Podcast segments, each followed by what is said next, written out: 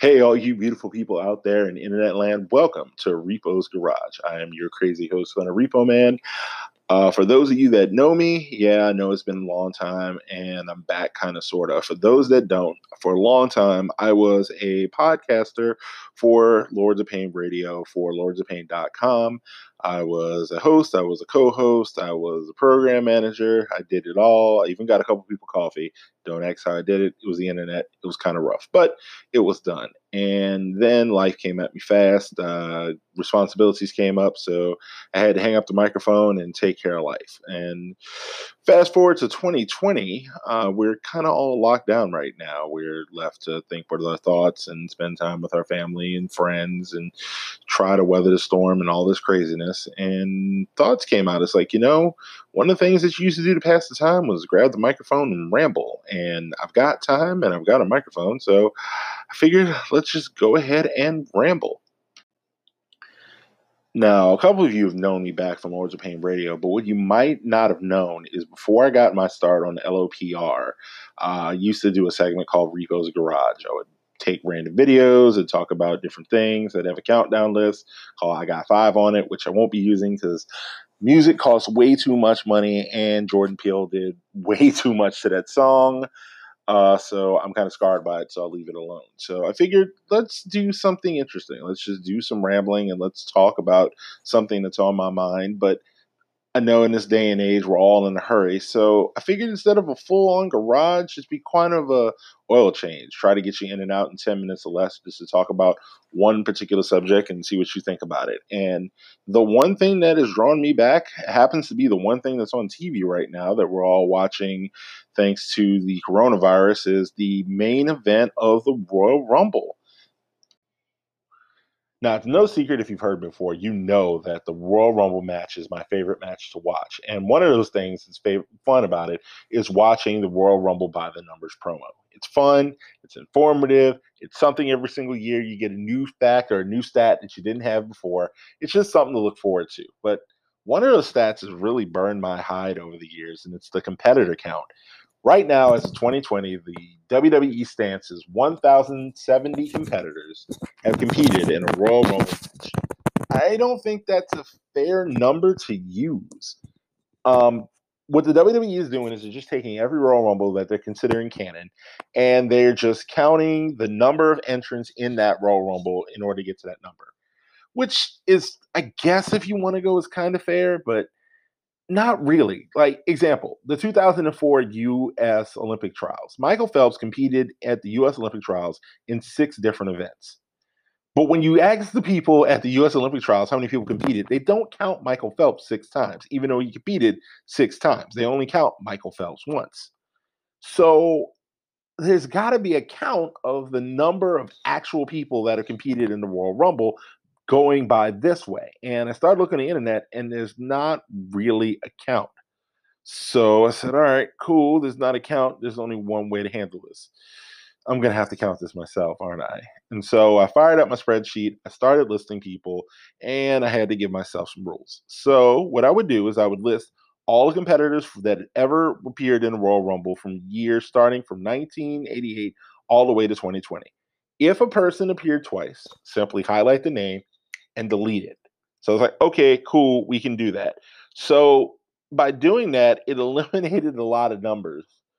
Um, but another rule I had to consider is what I'm calling the Bastion Booger rule. So if I highlight all the way over to 1994, Bastion Booger was advertised to be in a Royal Rumble, but he didn't appear. Word on the street is is that he just no showed, and that was the end of Bastion Booger in the WWE or WWF at the time. But I look at it like this: if somebody makes their way into the Olympic Village and walks in and waves their country flag, and they appear on television and being advertised to be an Olympian, I consider you an Olympian. Likewise, if you're advertised on my TV to appear on the Royal Rumble, and for whatever reason you don't appear, I'm still giving you credit for being in Royal Rumble if you have a number. So the Bastion Booger rule states that if you've been advertised on TV to be in a Rumble and you have a number, for whatever reason you don't compete, you're still counted.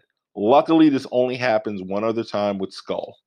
So it's only twice. I know you'd be thinking about Marty Jannetty, but Marty Jannetty actually appeared one year before he got thrown through the window on the barbershop. So he had already been counted at that point. So we started in 1988. And it gave us 20 fresh faces. So you figure going down to 1989, it would give you 50 because that was the first year of 30 men. Well, no, three people had already competed at that point. So we eliminated three people. Actually, it's four, and it could limit those four people, and that brings us to a whopping total of 46. So simple enough. We go from there. And we start counting more and more and more. So also, I know we had a women's Royal Rumble, and I know that Beth Phoenix and Nia Jax both competed in the men's side of it, but I gave credit to where they appeared first. So Beth Phoenix got Beth Phoenix got the ability to appear in this Rumble, so she's counted in that grand number. So we went through more and more. And every single time I went through with the years, there's a fluctuation of new people that would appear. Like in 1992, there were only nine people. That was the first time they ever appeared in a Rumble. And the numbers stay about that point. There's never really a big push. Like the biggest push, I think, was in 2011, where 1, 2, 3, 4, 5, 6, 7, 8, 9, 10, 11, 12, 13, 14 people had their Royal Rumble new appearance, but you also have to consider that was the first year of the NXT invasion, so that was a large part of that. So they doesn't really throw the numbers off, but it's just an interesting stat. So when I do the math and I count all the way to 2020, which was Luke Gallows' first appearance in the Rumble, we have 337. 337 individual people at this point have been in a Royal Rumble.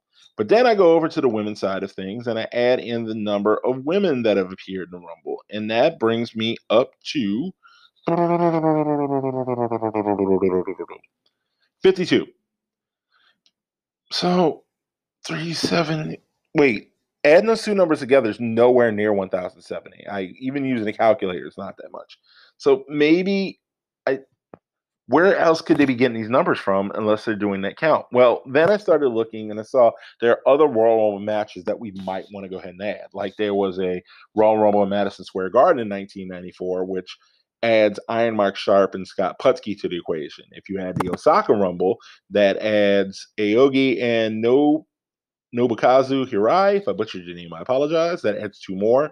In the Tag Team Rumble in 1998, with first appearance of Taka Michinoku, uh, Johnny Stamboli got his first shot in the Mini Royal Rumble in 2004. Lance Cade in a Mini Royal Rumble 2007. We had four uh, Little People wrestlers in the Mini Royal Rumble of 2008.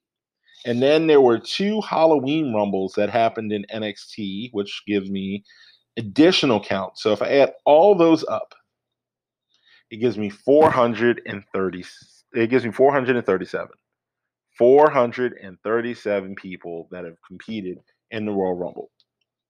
And even that number is wrong. Because in doing research for the Royal Rumble, I found out that there was a Royal Rumble that happened before the original Royal Rumble. They wanted to test the concept of the Royal Rumble. So they did a, and it's argued that it's either between 15 men or 17 men or 12 men. I've had multiple counts of who's been in Rumble, but I think the most accurate number has been 12. So there were 12 men in that Royal Rumble. The only thing that we know about this Royal Rumble clearly is one man gang won, and he last eliminated Junkyard Dog. That's all we know.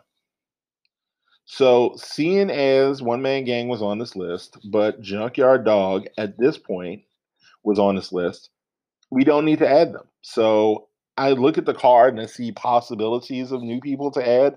Uh, Billy Jack Haynes would have been on here because he had not appeared, except he had already wrestled twice on the card. So I don't think he's wrestling three times that night. So I'm not going to add him. So even though we have a lost Royal Rumble, that number still hovers at 437. That's a lot lower than at 1070. And I guess the number's okay, but uh, if you're going to use stats, I'm all about realism. So maybe I'm right, maybe I'm wrong. So if you think I'm right, let me know. If you think I'm wrong, absolutely not. If you enjoyed the show, let me know. I plan on doing some of these every now and again when the mood so strikes me and see how it goes and testing things out. This one's a little bit rough just to, you know, dust the ring rust off, if you want to say. So I've enjoyed doing this. This is a passion of mine that I did about five years ago, and it's kind of fun now. So maybe I'll do some more, maybe I won't. Just let me know in the comments on my Twitter. You can find me at Bear Force One. I look forward to hearing from all of you. And uh, until the next time, take care of yourself. Please wash your hands and uh, floss.